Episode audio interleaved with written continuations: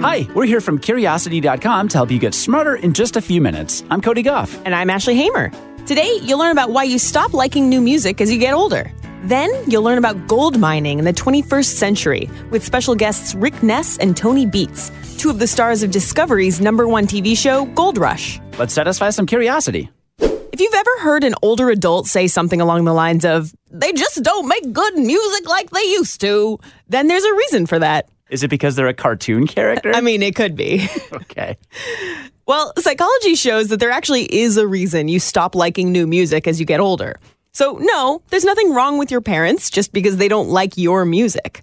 Research shows that musical tastes start to crystallize when you're around 13 or 14. By the time you hit your early 20s, those tastes get locked into place pretty firmly. And by the time we turn 33, most of us have stopped listening to new music. At the same time, popular songs that came out when you were in your early teens will probably stay popular with people around your age for the rest of your life. There could be a biological reason for all of this. There's evidence that as you get older, your brain has a harder time making subtle distinctions between different chords, rhythms, and melodies. That's why, for some older adults, songs that are new and less familiar all sound the same, as they say. Another reason why you don't like all those newfangled tunes the kids are into is called the mere exposure effect. We've talked about that on the show before, but it basically means that the more we're exposed to something, the more we tend to like it. A lot of teenagers spend a fair amount of time listening to music or watching music videos. And yes, music videos are still a thing, even if you are probably more likely to see them on YouTube than you are on MTV. And the more you listen, the more familiar and comforting those sounds become. On the flip side, you probably have more responsibilities when you're in your 30s, which means less time to spend finding new music and more time falling back on your tried and true favorites. And one more thing psychology research has shown that the emotions we felt when we were teenagers seem more intense than the ones that come later. Since intense emotions are associated with stronger memories and preferences, it's no wonder why the songs we listened to when we were young are so near and dear to our hearts. The takeaway is that you shouldn't be too hard on yourself if you feel like you're screaming for kids to get off your lawn because you're not hip to the latest beats out there. Nobody said there was anything wrong with listening to oldies anyway.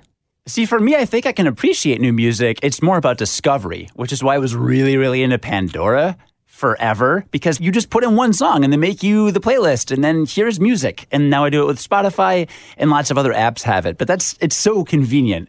Back when I used to listen to Pandora, people would be like, but you can build your own playlist on Spotify. And I'm like, yes, I don't have time for that. I'm Right. too lazy. I don't want to build anything. I just want someone to play music at me.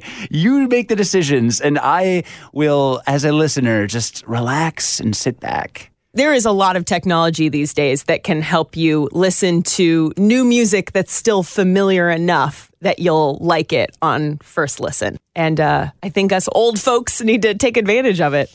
Us old folks in our 30s. Might I also say, radio, underrated. Yeah, for sure. When you think about mining for gold, you probably think of the California Gold Rush, or the Yukon Gold Rush, or any of lots of other gold rushes that took place in North America and other places in the world in the mid to late 19th century. But there's still gold out there, and that means there are still miners that are looking for it. In fact, that's the whole premise behind the Discovery Channel's number one TV show, Gold Rush.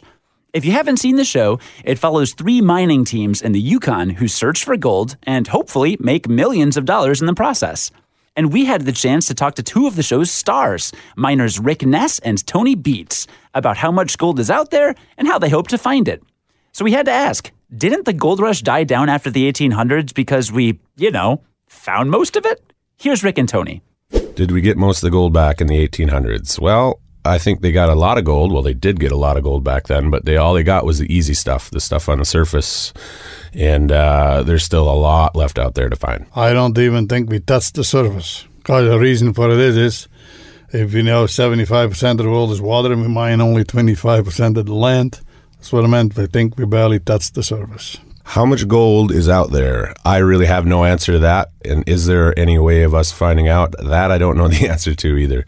I hope there's lots of it though, because there's a lot more I'd like to find. So, how has gold mining technology changed since those early days of the California gold rush? Some technologies come a long ways uh, as far as the machines we use to dig into the ground and stuff like that, and uh, some of it hasn't changed at all. I mean, at the end of the day, uh, the the final part of the process is still a sluice box, and uh, a sluice box hasn't really changed much since uh, the 1890s, other than they probably were made out of wood back then, and uh, nowadays they're made out of steel.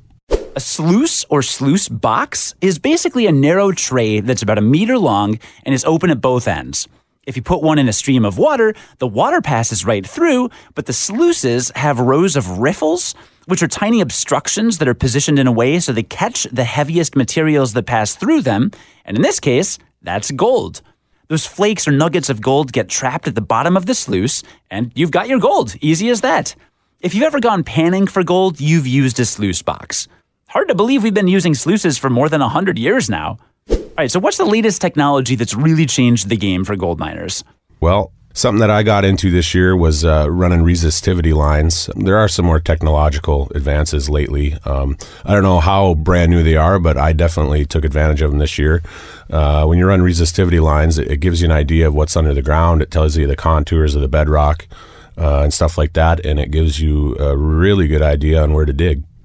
Rick is talking about resistivity surveys, which miners have started to use in the last couple decades in lots of places around the world, including Malaysia, Nigeria, and the Korean Peninsula. It basically works like this different materials, like gold, have different levels of electrical resistance. If you run a current through those materials, you can figure out what they are by measuring the voltage and the current applied to calculate their electrical resistance.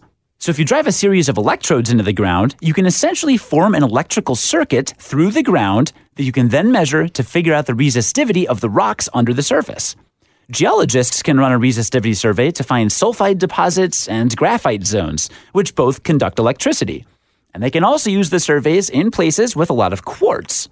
Quartz has a high resistivity compared to other minerals, so places that are rich in quartz that might host gold will show up as zones of high resistivity or low conductivity. Who knew? Anyway, if you suddenly have gold fever as much as we do, then be sure to check out Discovery's number one rated show, Gold Rush. It's back for its 10th season with new episodes Fridays at 9 p.m. Eastern. You can also watch Gold Rush here in the US on Discovery Go, which you can find a link to in today's show notes. And now let's recap what we learned today. Today we learned that it's normal to stop liking new music as we get older for lots of psychological reasons. And that geologists and gold miners can figure out what's underground by running an electrical current through it. And that we don't know how much gold is still out there, and that's why miners are still looking for it. Me personally, I just dumpster dive. That's how I look for treasure. I'm not going to lie. I, I, really need to find out about this dumpster diving hobby you have. I, I, this is the really the first I've heard about it. I don't think you do. look, you don't have to go into a dumpster to dumpster dive. Sometimes people are just setting out boxes of trash next to the dumpster. Ah, so the the diving's all in your mind. The diving is a metaphor. Got it. Anyway, today's first story was written by Frank T. McAndrew from The Conversation. Today's script editing and fact checking by Ashley Hamer, who's the managing editor for Curiosity.com. Today's podcast was scripted, produced, and edited by Cody Gough. Join us again tomorrow to learn something new in just a few minutes. And until then, stay curious.